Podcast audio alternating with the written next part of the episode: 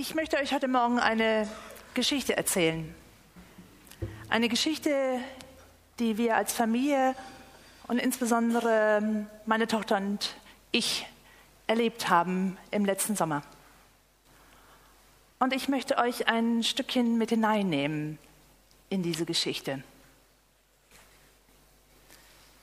Es ist Sommer. Wir sind in den Bergen. Heute steht eine Wanderung von einer Kapelle an. Diese Kapelle liegt hoch oben auf einem Steilhügel und dieser Hügel fällt wirklich so steil hinunter, dass ich sehr dankbar bin, dass es dort ein Geländer gibt, damit Meiler nichts passiert. Gleich zu Anfang unserer Wanderung entdecken wir einen alten, verwitterten Gedenkstein. Meiler ist natürlich sofort fasziniert. Was steht da drauf, Mama? Ich fange an zu lesen. Zur Erinnerung an unseren lieben Vater Doktor Roderich von Stinzing, Professor der Rechte aus Bonn.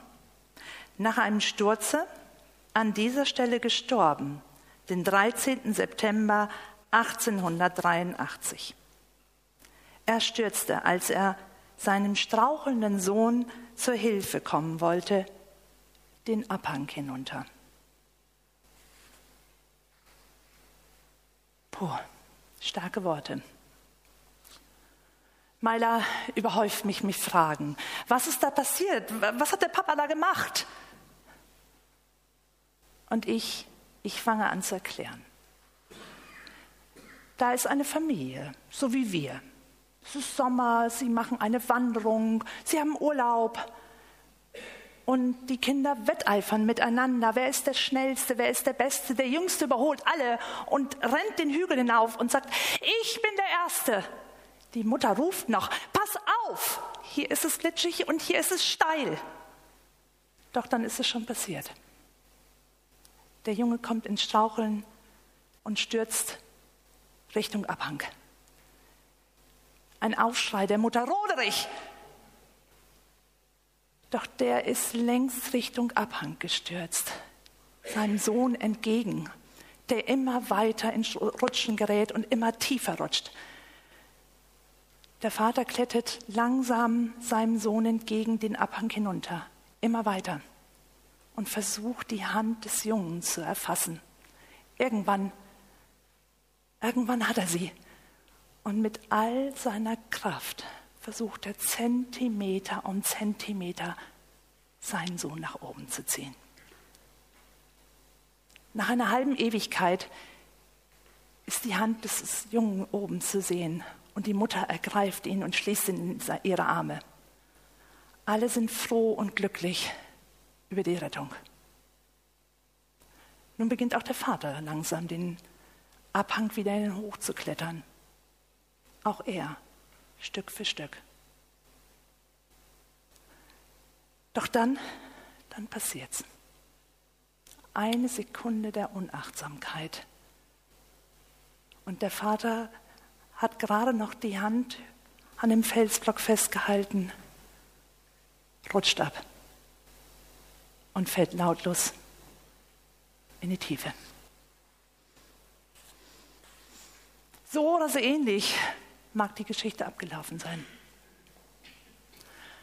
Doch Meilers nächste Frage trifft mich ganz tief. Warum hat der Papa das gemacht? Warum hat er seinen Sohn gerettet? Meine erste Antwort ist spontan. Das würde jeder Papa für sein Kind tun. Aber warum hat er das gemacht? Weil er seinen Sohn so unendlich liebt. Mehr noch als sein eigenes Leben. Was für eine Liebe. Und dann, dann erlebe ich diesen Augenblick bei mir selbst. Gott hat mich so unendlich lieb. Er gibt sein Leben für mich. Und wenn ich ins Straucheln gerate, dann weiß ich, seine Hand, die lässt mich nicht los. Er lässt mich niemals los. Mailas nächste Frage bringt mich zurück in die Realität und auch ein Stückchen zum Lachen. Mama, das würde auch jede Mama für ihr Kind tun, oder? Ja.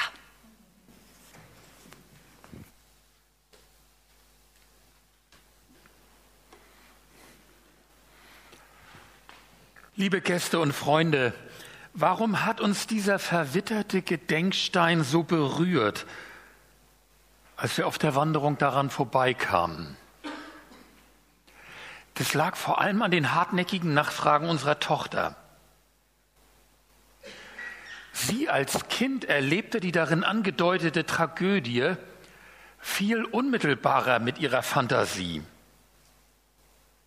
Wir Erwachsenen hatten wahrscheinlich gleich am Aussehen des Steins und an der Jahreszahl darauf berechnet, dass es doch schon ziemlich weit in der Vergangenheit lag.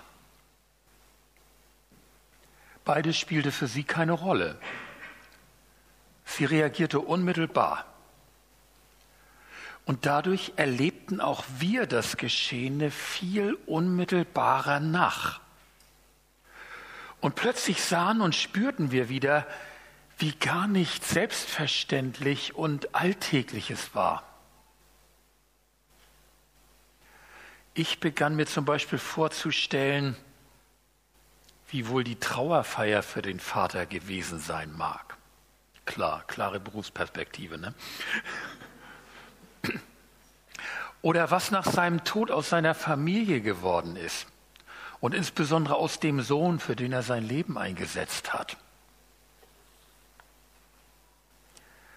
Und dann dämmerte uns auch langsam, wie gar nicht selbstverständlich, die noch viel ältere Geschichte ist, auf der unser christlicher Glaube gründet. Und auch diese Geschichte rückte uns wieder näher und fing wieder an, uns zu berühren und zu erschüttern.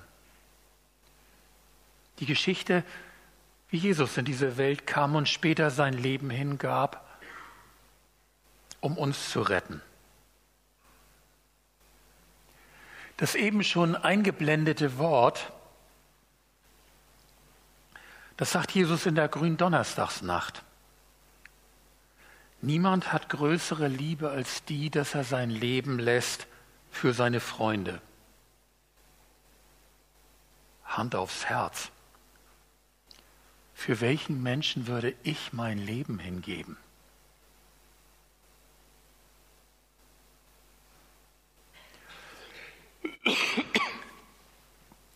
Jesus wird sich noch in derselben Nacht anschicken, genau das zu tun. Und er tut noch mehr. Paulus hat es, und es klingt geradezu ein bisschen fassungslos, so ausgedrückt: Christus ist schon zu der Zeit, als wir noch schwach waren, für uns Gottlose gestorben. Nun stirbt doch kaum jemand um eines gerechten Willen. Um des guten Willen wagt er vielleicht sein Leben. Gott aber erweist seine Liebe zu uns darin, dass Christus für uns gestorben ist, als wir noch Sünder waren. Kann ich mir das vorstellen?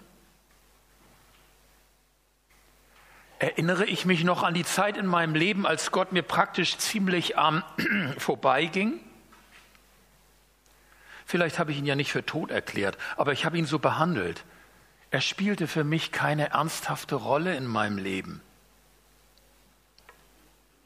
Und nun soll ich mir vorstellen, dass er bereits zu dieser Zeit intensiv auf der Suche war nach mir? Still seine Hebel in Bewegung setzte, um den Tag, an dem unsere Wege sich kreuzen sollten, vorzubereiten? Und das, was Paulus sagt, geht noch viel weiter. Als ich noch unten im Kohlenkeller war, nicht, und alle meine Verwandten mit mir, als ich noch nicht Teil irgendeiner Familienplanung war, lange vor meiner Zeit, da hielt Gott schon nach mir Ausschau. Und da setzte er sein Leben ein, um meines zu retten. Habe ich mir das schon mal so vorgestellt? Als der Vater und der Sohn im Himmel darüber redeten, dass es nun an der Zeit sei, auf die Erde zu kommen, da fiel mein Name. Da ich noch nicht geboren war, da bist du mir geboren und hast mich dir zu eigen gar, ehe ich dich kannt, erkoren. Ehe ich durch deine Hand gemacht, da hast du schon bei dir bedacht, wie du mein wolltest werden. Und als Jesus am Kreuz seinen letzten Schrei tat, es ist vollbracht, da hatte er mein Bild auch vor Augen. So wertvoll, so kostbar war ich ihm.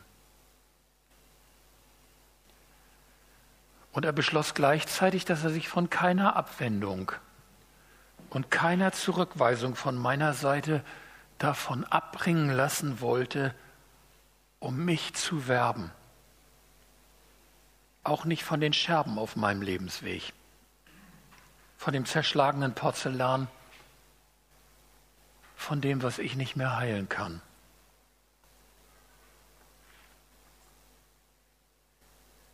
Seine Liebe sucht mich noch heute und sie wartet auf meine Antwort. Wir haben gedacht, vielleicht ist ja heute, in dieser Adventszeit, in diesem Gottesdienst, die Gelegenheit dafür. Ich habe mir sagen lassen, es gibt so ein neues Hobby: Steine bemalen in der Natur. Und die legt man dann wieder so aus, so wie so kleine Stolpersteine, und plötzlich ist da so ein bunter Stein mit einem Gesicht drauf oder irgendwie sowas. Im Urlaub sind wir auch ab und zu auf solche bemalten Steine gestoßen. Und unser Teammitglied Marion Zierke hat ganz viele solche Steine gesammelt, also Steine erstmal grundsätzlich gesammelt, und hat angefangen, sie zu bemalen. Und sie hat da überall so dieses Rettersymbol drauf gezeichnet. Und wir haben jetzt hier vorne zwei und hinten in der Vorkirche zwei Tische aufgebaut. Und da könnt ihr hingehen und ihr könnt so einen Stein auswählen, der irgendwie zu euch passt. Es gibt da große und kleine, graue, weiße, schwarze, eckige, kantige und ganz glatte, runde. Könnt ihr euch aussuchen. Und da sind auch Stifte. Und ihr könnt, wenn ihr wollt, da noch ein bisschen weiter dran rummalen, die für euch passend bemalen. Ihr könnt vielleicht auch, wenn ihr wollt, auf die Rückseite euren Namen schreiben.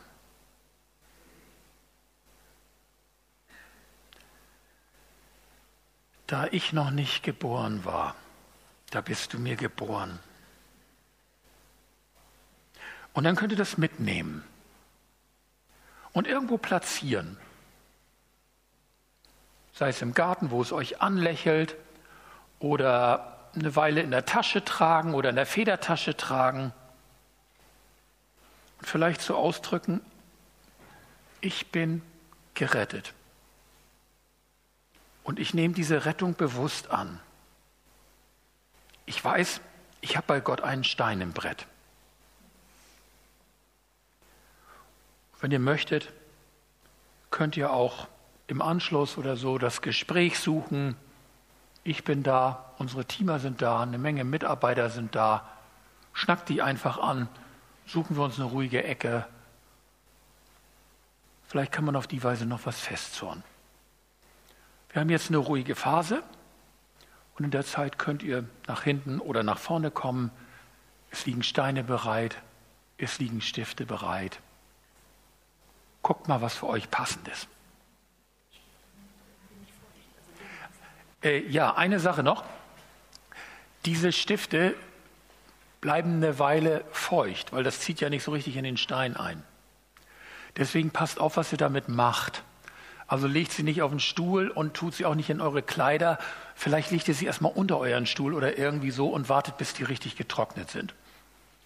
So viel dazu. In der Offenbarung des Johannes, Kapitel zwei, Vers siebzehn, steht eine merkwürdige Verheißung.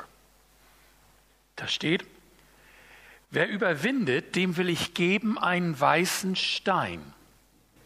Und auf dem Stein ist ein neuer Name geschrieben, den niemand kennt als der, der ihn empfängt.